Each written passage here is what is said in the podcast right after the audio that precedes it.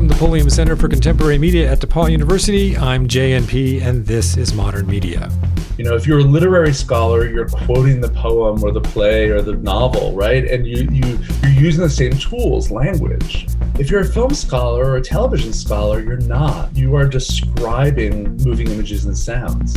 And I think that those of us who are trained in this area have really taught ourselves how to do this, but in a way that is not organic to the medium. My guest today is Jason Mittell, professor of film and media culture and American studies at Middlebury College in Vermont. He's the author of several books on contemporary television and film, including Genre and Television, Television and American Culture, Complex Television, and Narrative Theory and Adaptation. He's also the co editor of How to Watch Television, which is currently in its second edition. And he's the co author with Christian Keathley of the Videographic Essay.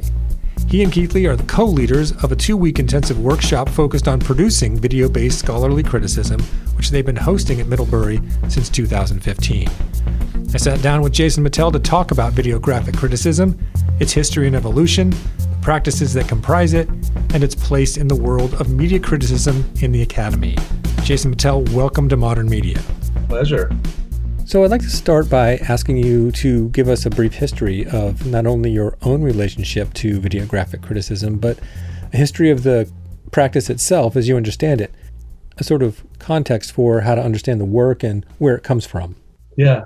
So, I mean, there are a lot of really important antecedents experimental film and uh, some sort of multimedia criticism that emerged in the 90s. Uh, but I think that really, for, for me and the way that we teach it and, and sort of think about it um, in the various projects I've been involved with, videographic criticism emerges in the you know mid 2000s or so as a form of somewhat experimental and then somewhat just sort of pushing the boundaries on how you can convey information using audio and video.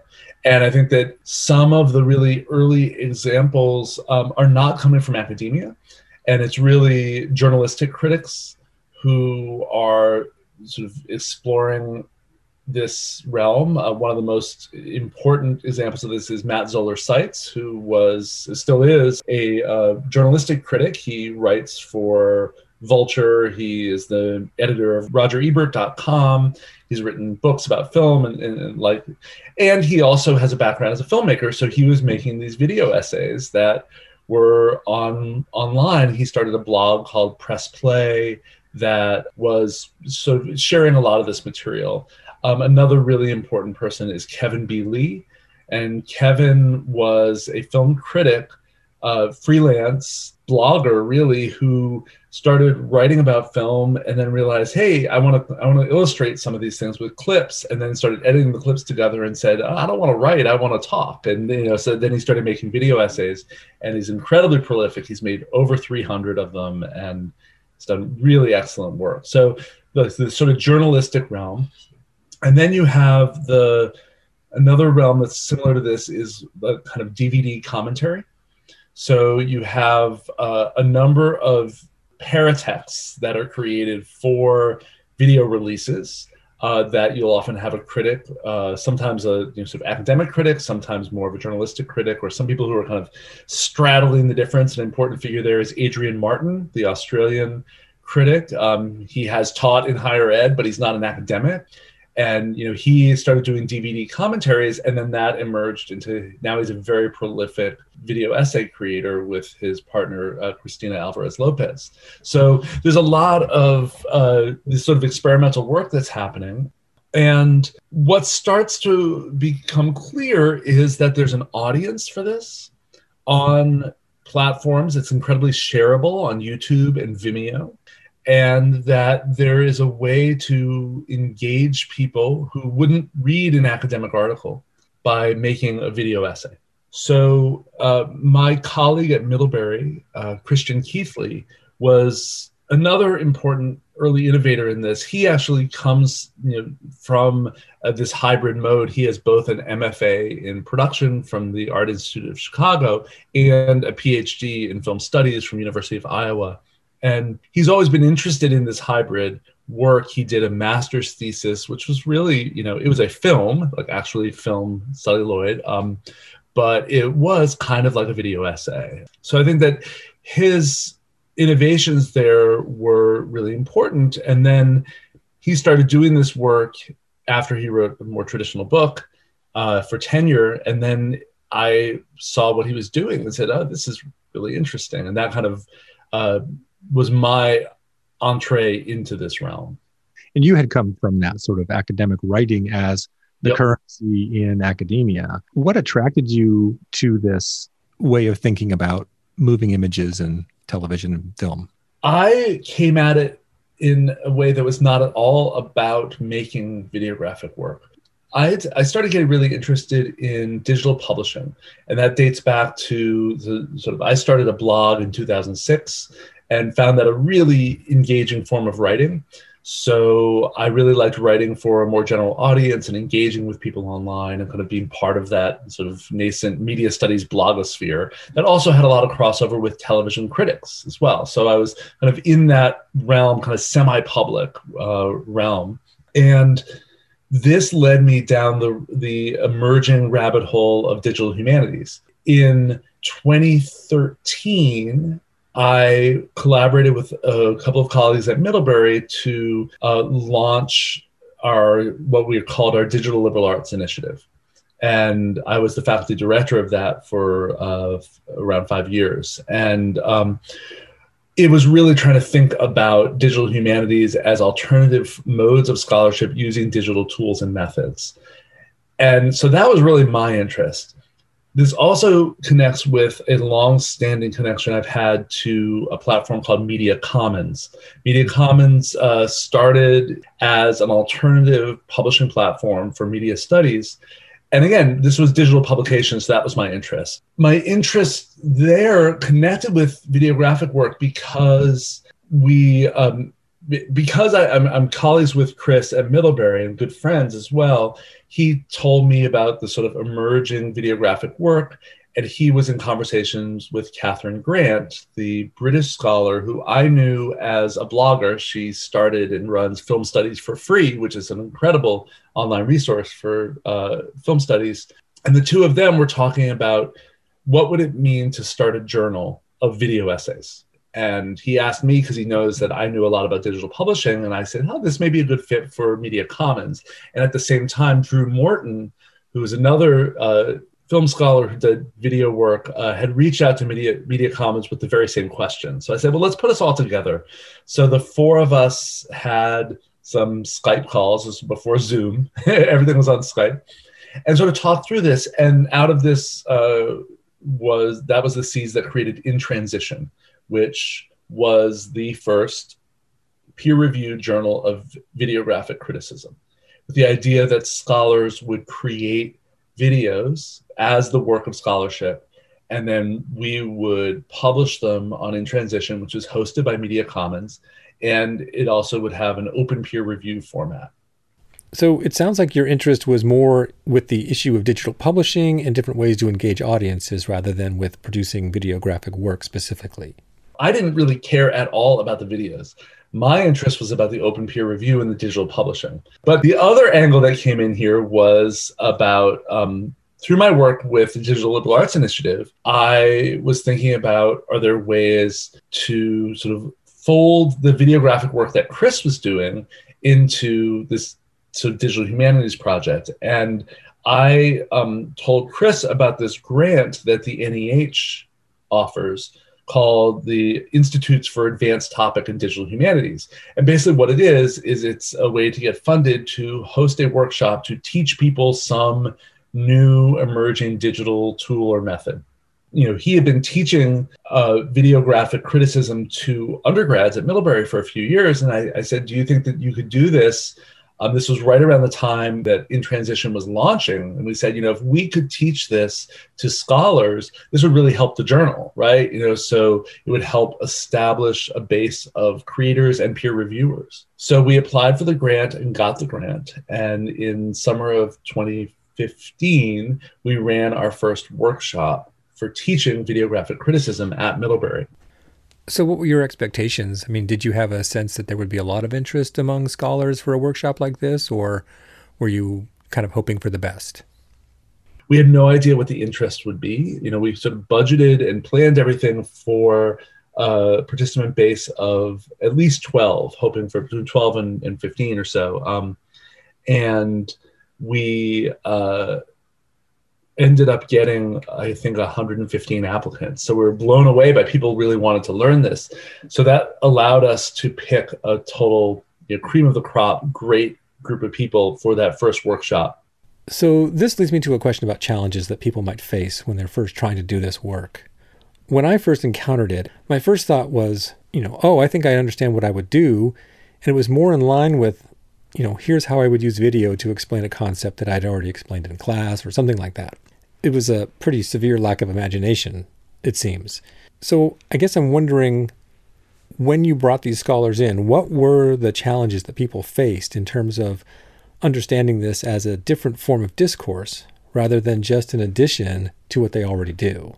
Yeah, uh, I mean, you've hit on one of the both major sort of landmines that people hit and also the greatest opportunity you know if you're a literary scholar you're quoting the poem or the play or the novel right? And you you you're using the same tools language. If you're a film scholar or a television scholar you're not. You are describing moving images and sounds.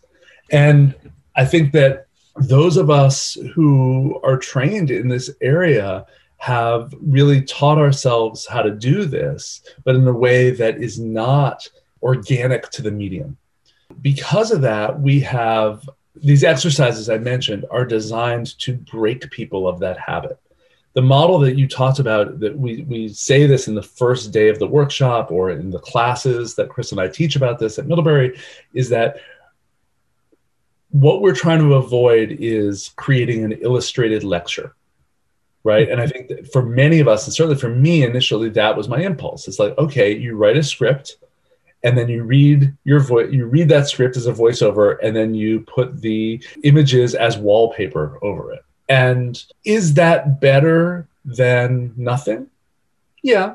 And there are some very explanatory videos out there that i think that works for but it does not tap into the possibilities and, and it's not exciting. So the exercises that we do in that first week are designed to not start with what do you want to say, but rather how do you put images and sounds together? They're very formally parametered and they are very limiting. So what often happens when, especially when we have scholars, especially those of us with gray hair, like um, the the instinct is to say, okay, I'm writing an essay or I'm writing a book about this topic, so I want to make a video essay that will go ahead and complement that and thus I want it to sort of illustrate my ideas. And what we try to do is say, no, no, no, no. We want you to discover something about this film and do it in Adobe Premiere, which is the platform we use. Premiere is your laboratory. It's your uh, place where you will run experiments to make discoveries about the object. And that's the way you discover something by, by tinkering in, in the software. Yeah, it's interesting. So I, I, there's a lot of questions that come up for me with that, but one of them is it seems like you guys are enacting the very thing we often try to tell students to do, especially when we're having them analyze cultural artifacts, especially popular cultural artifacts that they may be very familiar with. That the mm-hmm. first step is to make it very strange to you. You have to make it strange. You have to walk away from it in some way and see it from a different angle. And that's so hard to do. And it seems like this is very much in keeping with that idea. 100%. Like another one of the lines we always say is that the goal is to you, you take a film or a television show, whatever whatever your object is, you import it into Premiere, and once it's in Premiere, you treat it not as a film but as an archive of sounds and images, and that's that making strange process. The, the first assignment we give is it's called a videographic pecha kucha and the Pecha Kucha is this form of presentation. It's a lightning talk and it's very parametered. You know, you are supposed to uh, do a presentation in which you have a slide deck of 20 slides and each slide stays on screen for exactly 20 seconds. It's an autoplay thing. So you give a talk and it ends up being six minutes and 40 seconds with this highly parametered slide deck. And why 20 seconds? It's totally arbitrary. But what it does is it forces you to think not about how do I want to give my talk, but how do I have to do it. Mm-hmm. So the videographic version is you need to make a video of exactly one minute long that has 10 clips from your film of six seconds each. And then that goes over a continuous one minute audio clip from your film. And that's the exercise. There's no uh, mandate as to what it's supposed to say or what it's supposed to mean. That's not the point of it. The point of it is to think about six seconds as a, you know a unit and then put them together. And that's where you make these discoveries and I, I, can see now why you'd say like don't work with something you already know that well because I can immediately see myself going like, what point do I want to make about the Big Lebowski? All right. right. right.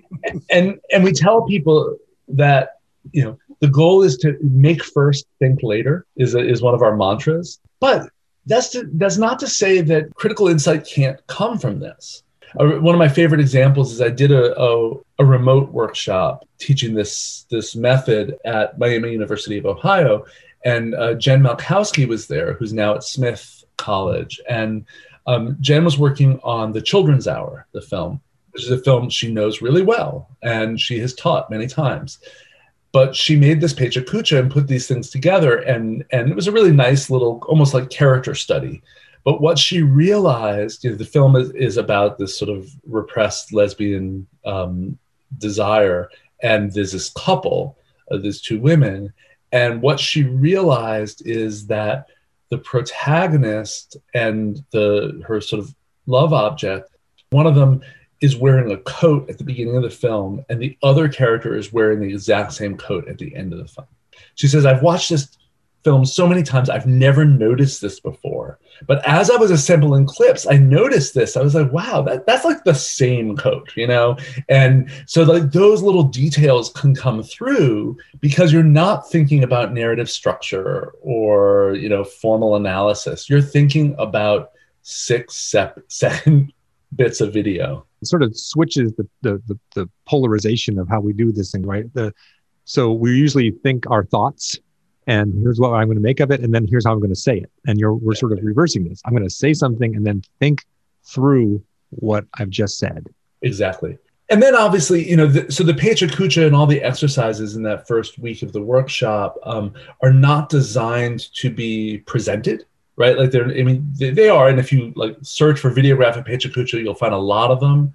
Um, you'll find a lot of examples on our website. Um, videographicessay.org is our website that has this this whole approach sort of laid out with a lot of uh, written material as well as uh, video examples but you know the goal is not to make something for someone else it's really it's an etude it's the type of thing you do to learn the skills and to make discoveries Speaking of these highly parametered things, part of the digital humanities is this computational analysis of cultural artifacts, right? So taking literary forms and putting them into data sets and how you do that with film and video. And one of the things that fascinated me was the experiments with average shot length and making a film. And I think uh, one of the you talked about was the opening or the car crash scene in Mulholland Drive, yeah. Where you took the average shot length of the film and then made every shot in the in that scene adhere to that average shot length. So speeding up, slowing down, yep. and the effect that had on how that scene played out. I wonder if you could talk a little bit about the thinking behind something like that. Like I said, I was really interested in digital humanities. And uh, one of the concepts that I find most interesting in digital humanities is deformative criticism. And Mark Sample, who's a great media scholar at um, Davidson College, had a very influential blog post about this. Um, and he is basically arguing that we should, as scholars, be making deformed versions of the things that we study as a mode of expression and exploration. And one of the great things about software is that it's very easy to create experiments that deform things. in Premiere, you can go ahead and apply very arbitrary constraints and manipulations onto your footage and just see what happens. So I started playing with this and and really was exploring what uh, deformative criticism uh, or deformative videographic criticism looks like.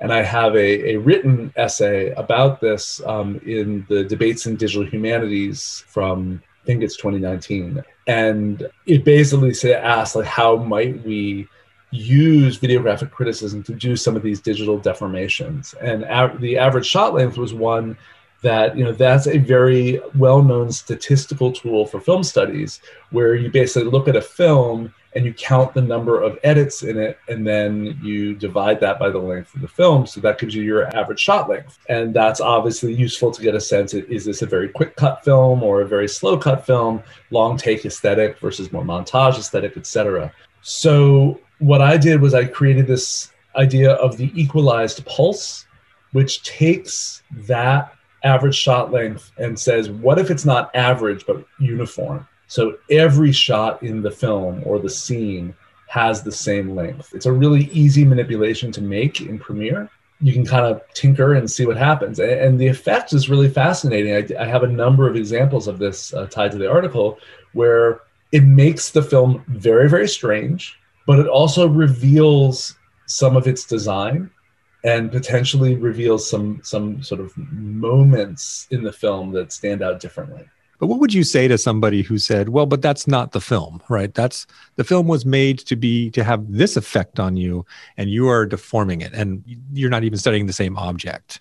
I mean, I think that yes, it's not the film as it was released, but I think that all forms of remix are transformative, right? Like that's at their core is, is the definition. And some of those transformations are done for uh, explanatory reasons. So we deform things, I mean, not deform things, but we transform things when we teach them in class. We take clips and we show them to students. And you, when you are writing a scholarly essay, you're focusing on particular moments or you're juxtaposing different things from different parts of the film you know, yes, obviously changing a 16 second shot into four seconds is more deformative than the, those normal critical manipulations, but I think it's more on a spectrum. The other thing I would say is that these deformations are not scholarship, they are research they are the types of experiments that scientists do and that artists do, right? On two sides of the spectrum. You know, you have artists who are doing experimental things and sort of seeing what happens. And then you have scientists who are experimenting to see if they get interesting results. And this type of work is both of those. it, it is algorithmic and it has that kind of playful, artistic what if in mind. No, great. I, and I really like that. I really appreciate you, the way you articulate what we always do anyway. It's just that this makes it very apparent what we're yep. doing. To see it as research rather than a particular argument being made.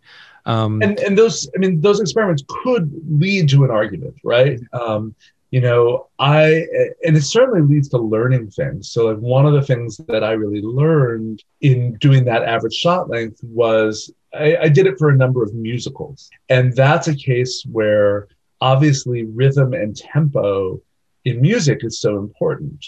Well, what happens if you impose the visual tempo onto the music? And it creates very weird effects. But you learn something about the way in which musical numbers are edited and musical numbers are constructed. Now, I, I want to come back, if, if I can, to something about publishing. So we, yeah. you know, these are research examples, but then we have this place like in transition where we can publish these things. How is this impacting or what sort of counts as scholarship in the academy for, you know, I, might, I can imagine a lot of young scholars immediately being a little bit leery because this may or may not count. How do you yeah. sort of address that? Yeah, I mean, this was very much the goal of In Transition was to provide an outlet that would provide that stamp of legit- legitimacy so there are a few things that are tied to this. So number one, the fact that we partnered with Cinema Journal was very conscious because we were trying to say, look, here's the top journal in our field, the one that's published by our society, Society for Cinema and Media Studies. And it was a way of them saying, yes, this is not what we publish because we're a print journal, but we see this as legit. So that's one. So that sort of institutional stamp of approval. The second was that we decided to do open peer review, which the, the idea is if you publish something within transition, the sort of publication page will include a few elements. The first is the video itself, and that's an original work created and published for the journal. The second is the creator statement. So we ask people to write something, and those really range. Some are one or two paragraphs. Some of them are many paragraphs, and they're much more more lengthy explorations of how this video fits into broader scholarly trends, histories, etc. The third thing that's on the page is usually two peer reviews. Those peer reviews are published and they are signed. What that means is anyone who either doesn't know what videographic criticism is or maybe is skeptical as to why it matters can go to that publication page and, and watch the video and then read how two notable experts have justified the publication. Now, in my mind, and this goes to a broader skepticism I have about the peer review process, is that I think that peer review typically is a black box. And the only way that we know something was validated is because the journal or the the manuscript the monograph publisher has a reputation that they say this is peer reviewed and thus we have to take their word for it. I'm sure you have experiences as do i in terms of the way in which the peer review process does not yield better results. And there can be a lot of challenges there. So some things that are published that were peer reviewed in retrospect, maybe should not have been. And the flip side is things are often shot down for very shoddy reasons. The idea of having the open peer review does two things. First thing is that it makes that stamp of approval have content. It's not just a binary, someone gave it a thumbs up. It's this person who has a reputation gave it a thumbs up for these reasons. And second, beyond just that individual publication, is we want to have the broader scholarly field understand what does it mean to have a publishable video essay? What are the standards that we are holding these to?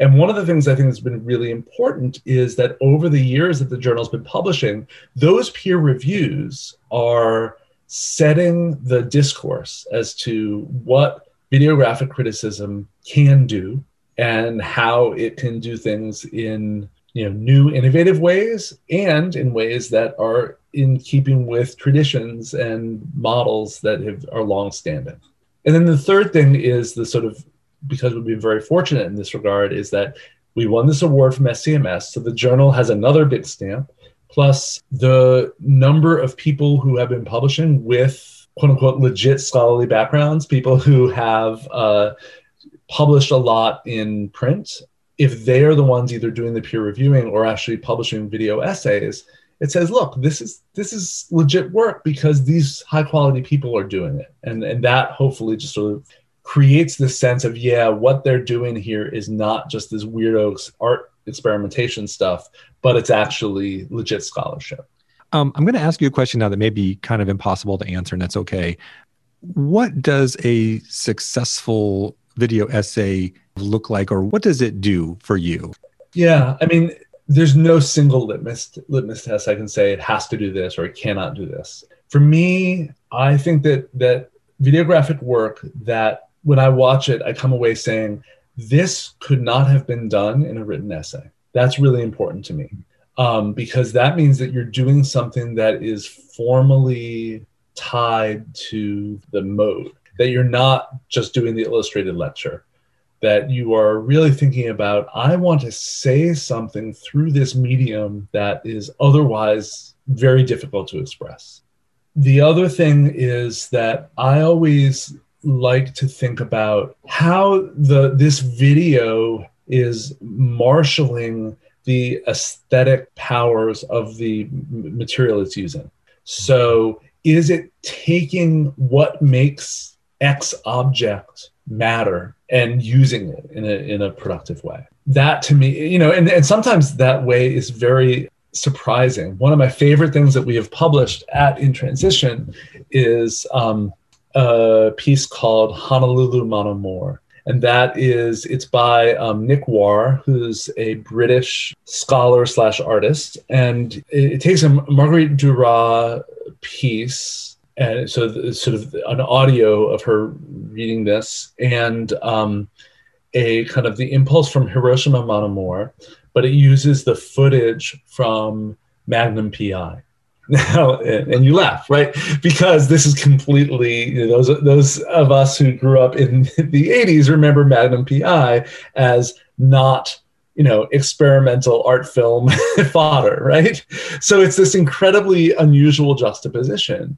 It is a beautiful and evocative piece that actually captures not only does it it's this weird juxtaposition it's like wow you know like i wouldn't have put these two things together but it highlights the fact that you know magnum pi is haunted by this post-vietnam malaise that is and melancholy and this piece brings that out in magnum pi would i have seen that if i were watching magnum pi no but once nick reveals it it's there, right? So like that to me is hugely successful because it takes something from these originals, both Duras and Magnum, and and lets them shine. I can imagine um, reading an article that makes that argument, yes. and then having to say, "All right, well, maybe, but let me let me watch the entirety of Magnum PI now to see if I see it," or in this essay, right, yep. a few minutes, to really evoke that and say, oh, there it is. Yeah, exactly. And that's the thing is that you can deliver on something so much more quickly and immediately. One of the main reasons I think many of us go into this field, like we are moved by the the media, right? We find film and television and other, you know, media like this powerful and engaging and captivating and the the way that you can use that to create something new and scholarly and critical is is really wonderful. And then the other thing that i think is really useful framework and this is uh, is from my colleague chris keathley he wrote an essay a written conventional essay a number of years ago um, about videographic criticism really in its early days more about thinking about its possibilities than analyzing what's already out there.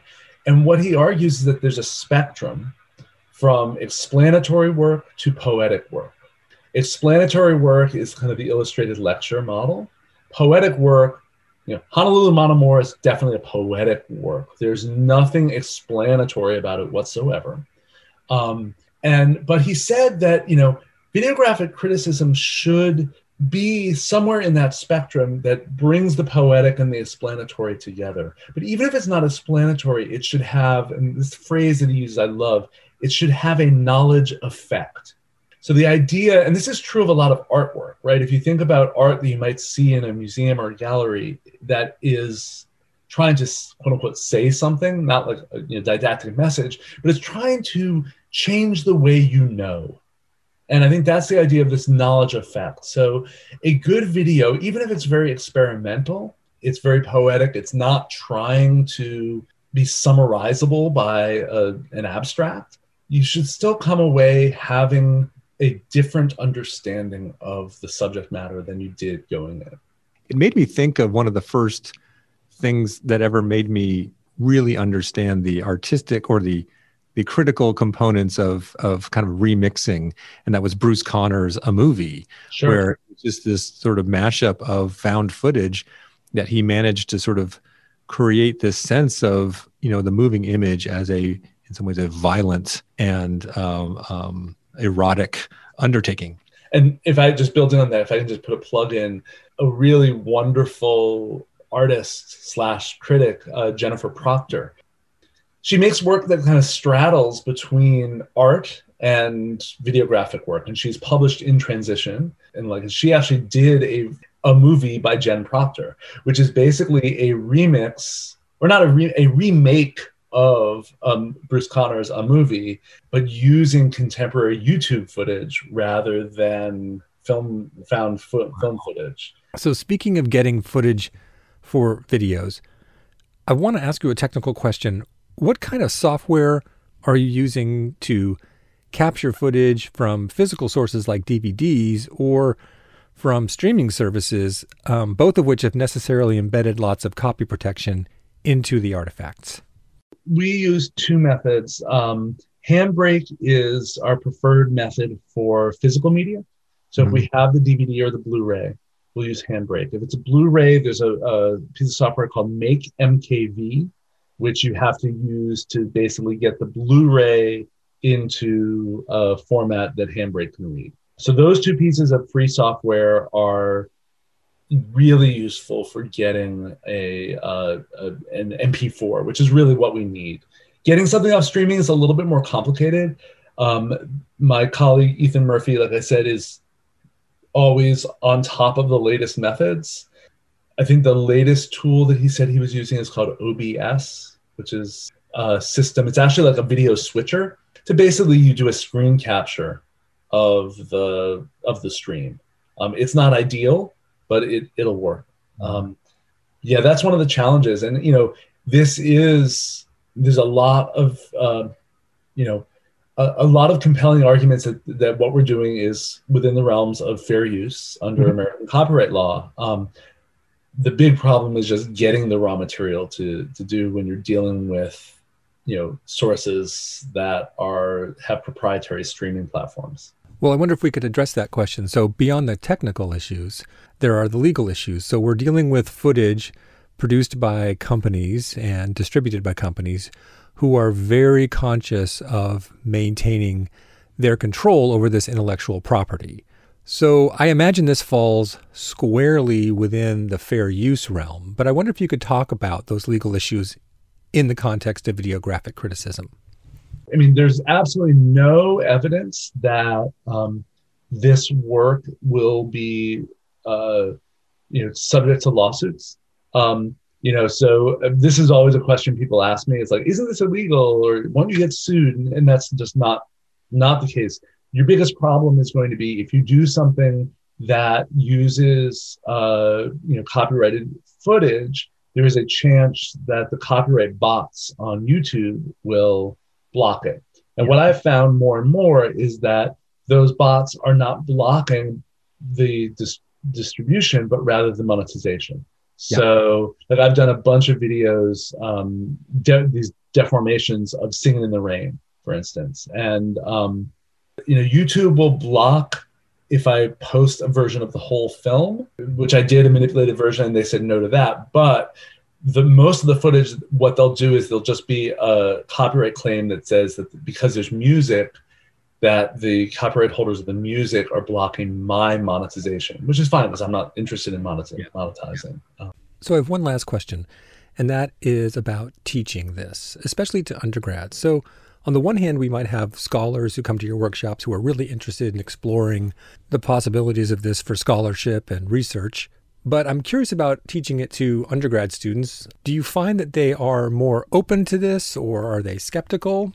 Um, I think that they, I, I don't think skeptical is the right word. Okay. I think that many of them are really excited by it, mm-hmm. right? Because in you know at middlebury many of our students especially those who major in film and media imagine themselves being creators in some way right? They want to go on to to work in the industry um, and thus they may actually feel more comfortable in premiere than in microsoft word you know and th- that's that that feels more organic to them. So so students like that this is feels really exciting too um, even students, I mean, I've a few students who um, I've worked with on this who are much more sort of writers and critics, but they get really into the way in which this feels like it opens their possibilities and insights. Even if they still want to be a writer,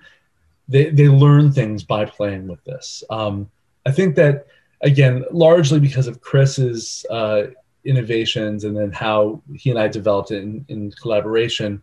The method we have for teaching this really works for lots of different uh, types of folks and uh, undergrads really enjoy it and you know some of our students have gone on to do work i'll put a plug in for um, the uh, a really great podcast called the Video Essay Podcast that is hosted by Will DiGravio. And Will was an undergrad at Middlebury, and he was the example. He was a you know he was a journalist. Like he was the he rose to be editor in chief of of Middlebury's uh, newspaper, and um, he majored in film largely because it was like the closest thing to journalism.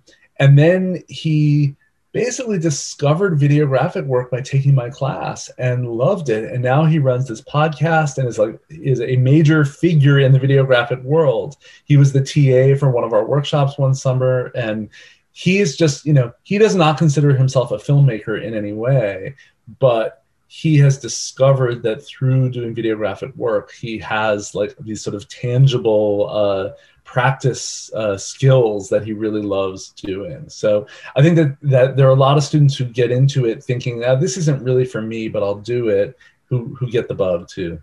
Well, Jason Mittell, thank you so much for being on the Modern Media Podcast. It's been a really uh, fascinating conversation. Well, this was great. It's great to to talk with you, Jonathan. And that'll do it for another edition of Modern Media. My guest today has been Jason Mittell, professor of film and media culture at Middlebury College in Vermont. You can find out more about Jason and videographic criticism on our website, www.modernmediapodcast.org. You can subscribe to Modern Media on iTunes, Stitcher, or Google Play, and of course, make sure to leave us a review. Today's show is produced and edited by me with technical assistance, as always, from Chris Newton. Modern Media is a production of the Pulliam Center for Contemporary Media at DePauw University.